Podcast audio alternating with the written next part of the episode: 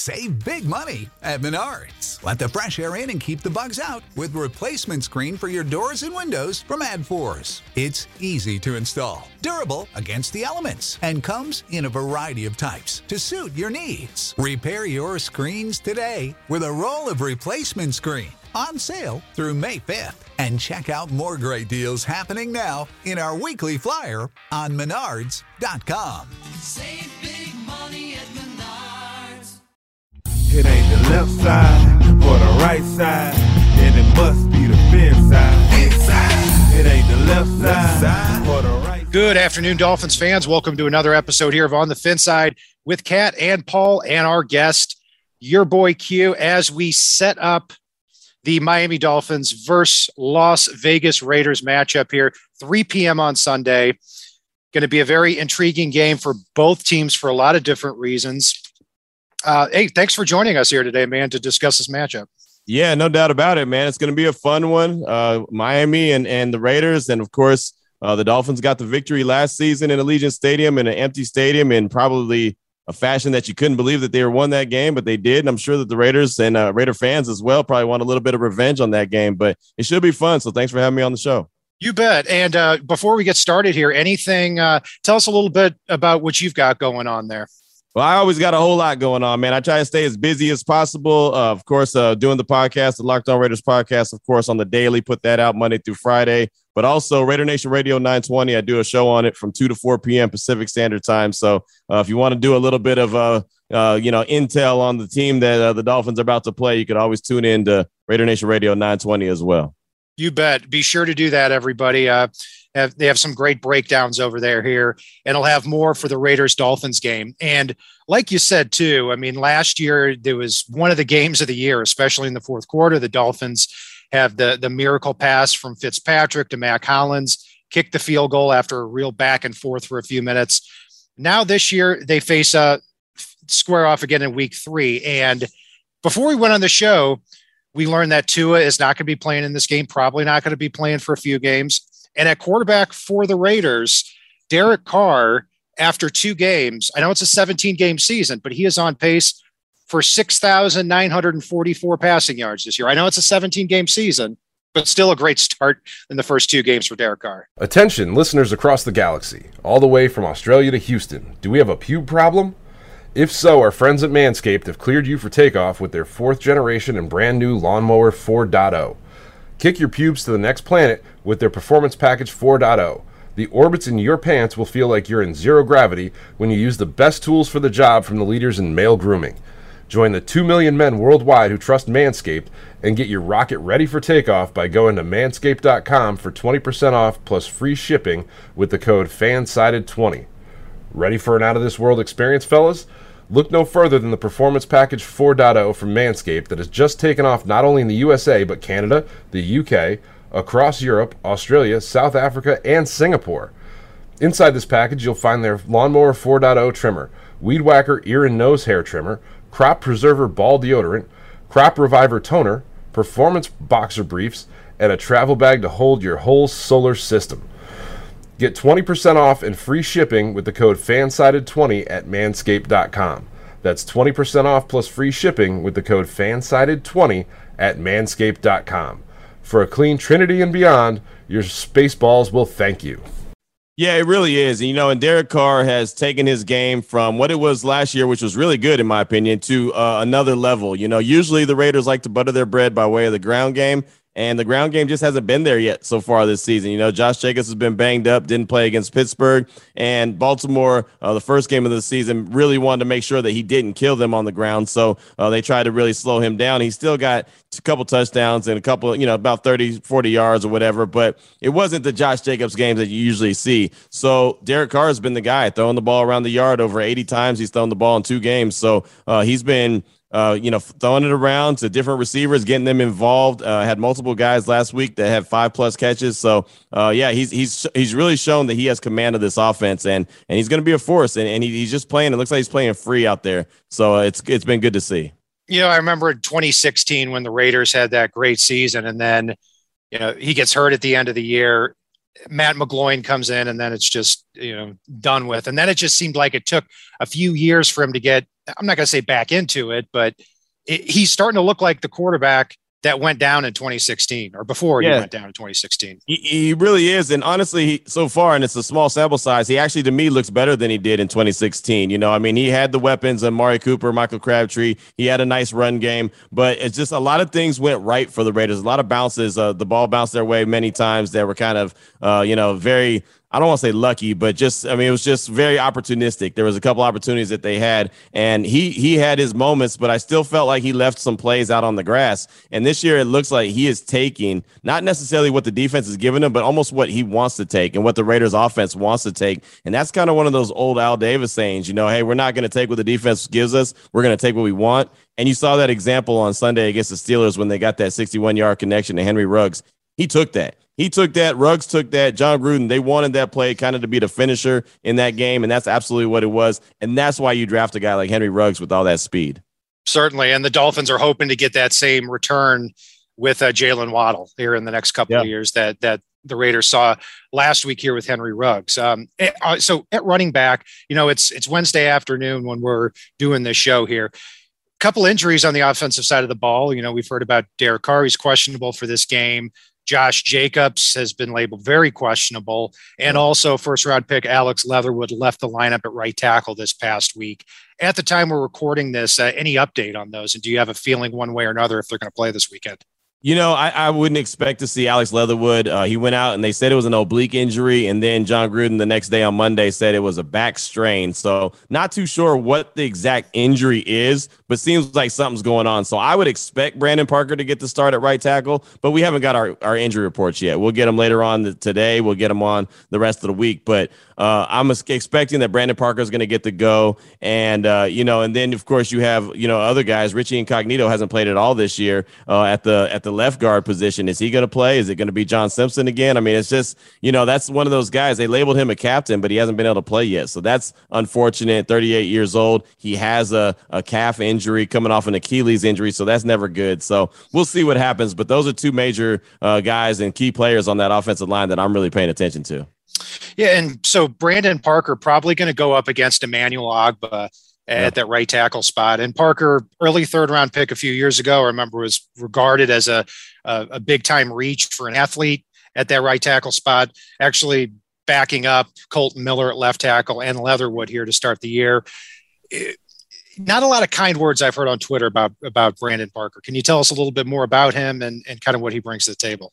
Yeah, I mean, he's been a work in progress. Uh, you know, he's been something that uh, a lot of Raider Nation is not excited when they see Brandon Parker go in the game. For everything you just said, I mean, he has not been very good. You know, and I'll give him credit. He went into the game at halftime against Pittsburgh, and he held his own. I thought he did a really good job. Uh, that's why I'm expecting him to get to start again. Uh, they they brought in another offensive tackle that they signed off the Giants practice squad, so that kind of also gave me a indication that they need some more depth at that position. So, uh, yeah, I mean, it's kind of hit or miss with Brandon Parker, but for some reason the Raiders have stuck with him for a while now. Tom Cable's done a good job getting the guys ready because they just have not been able to have a one cohesive unit like you would have you'd want to have with the one position that you need a cohesive unit, which is the offensive line. So it's been it's been just kind of like you put one part in, you put another part in, and you hope that it gels. And it's been doing okay. And again, Derek Carr's done a good job getting rid of the ball and, and throwing the ball around the yard. But uh, Tom Cable's done a good job preparing these guys. So uh, I think Brandon Parker's improving, but it's still it's it's always I'm never I would be lying to you if I told you, oh, I got all the confidence in the world that he's going to hold it down.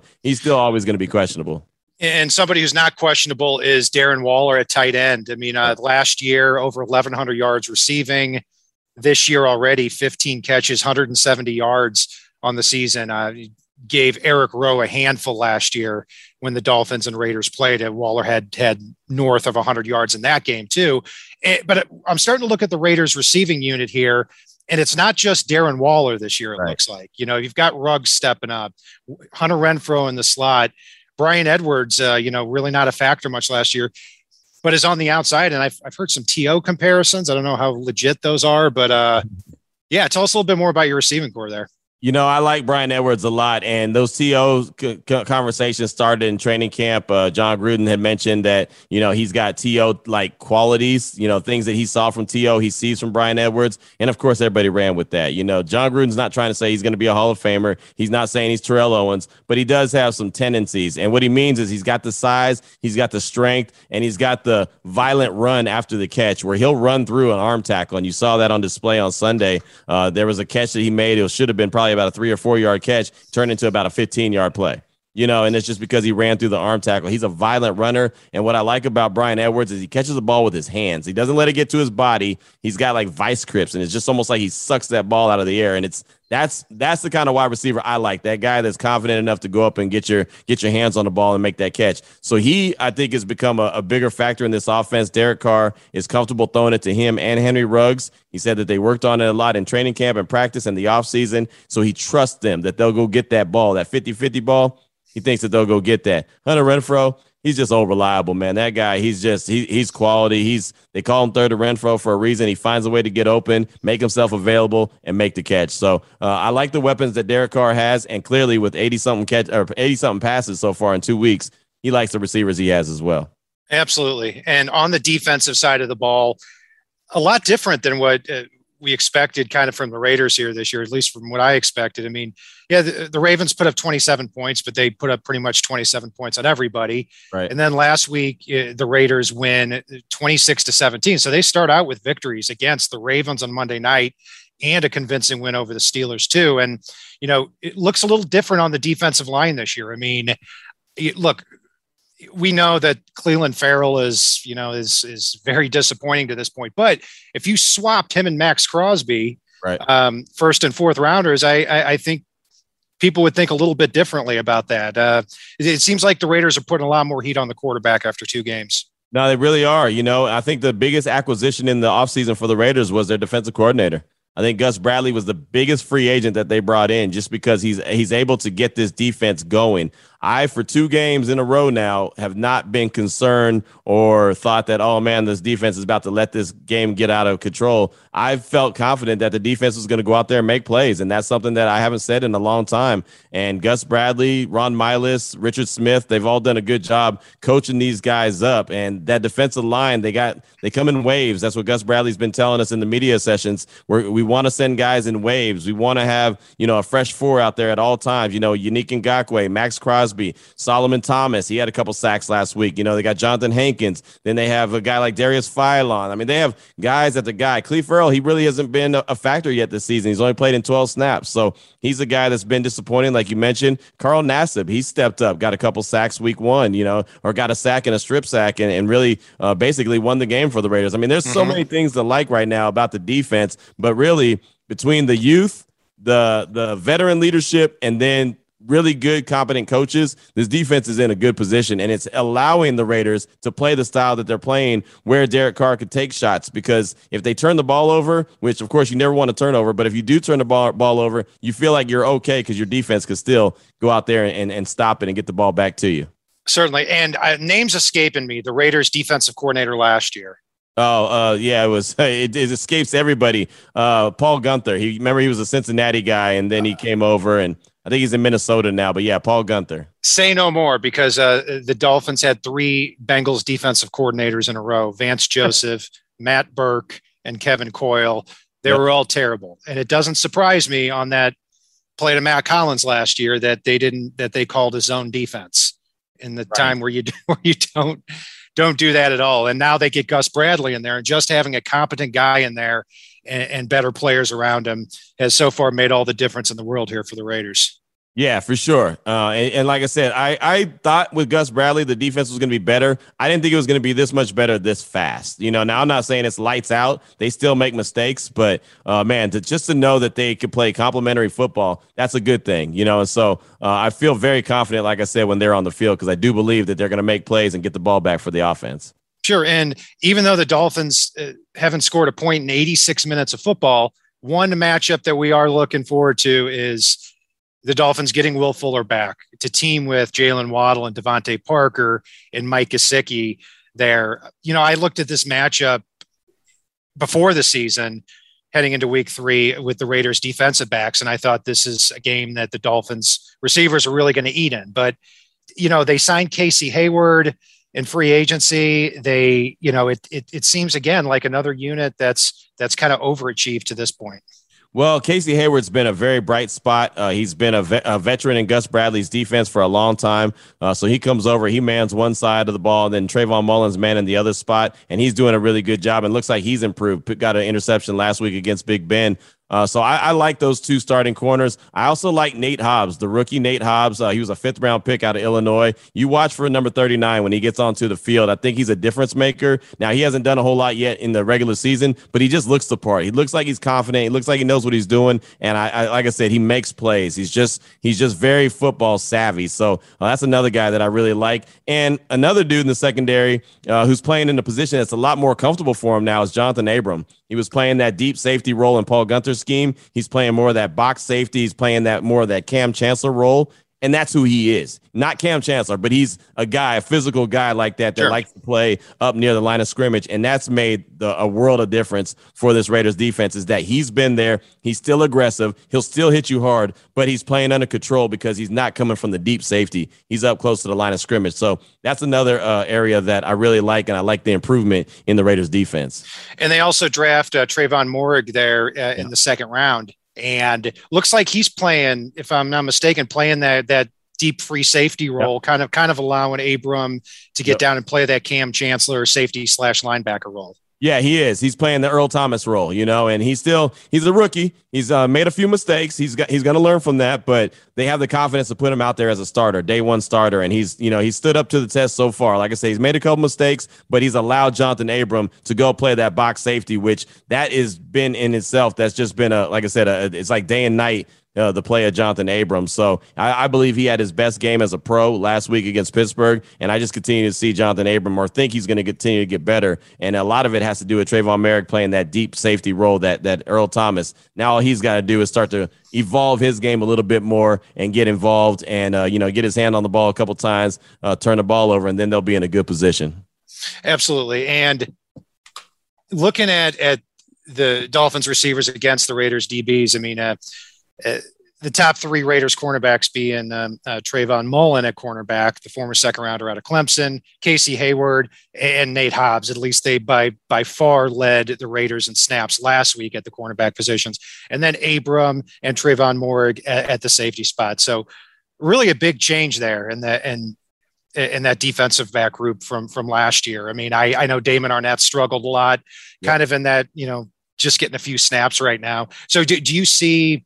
You see those, you see that secondary staying where it is here uh, heading into week so. three. I mean, unless there's an injury, and last week both Hayward and uh, uh, and Trayvon Mullen went out with uh, cramps. They were cramping for a little while, so Arnette came in, made a really good play, and then he made a really bad play. I mean, he's just inconsistent. That's just kind of who he is right now. He's just an inconsistent DB. Um, hopefully, the Raiders are able to coach him up. Hopefully, uh, Ron Milus, the secondary coach, is able to coach him up and kind of get him more comfortable and more consistent. He's got the goods. You can see he's got it in him He's just got to pull it out on a consistent basis. So that's really what they're working on, and that's why he's running with the twos right now. He's he's a guy that goes in if there's an injury. There's a guy who goes in if you know a guy goes out with cramps or or needs a, a couple snaps off. That's when he is on the field. But uh, for now, he's just in a kind of sit back and learn uh, type mode because the Raiders are in a hey, let's sit back and win type mode right now. They're not trying to, to learn on the fly. They're trying to go out there and win games.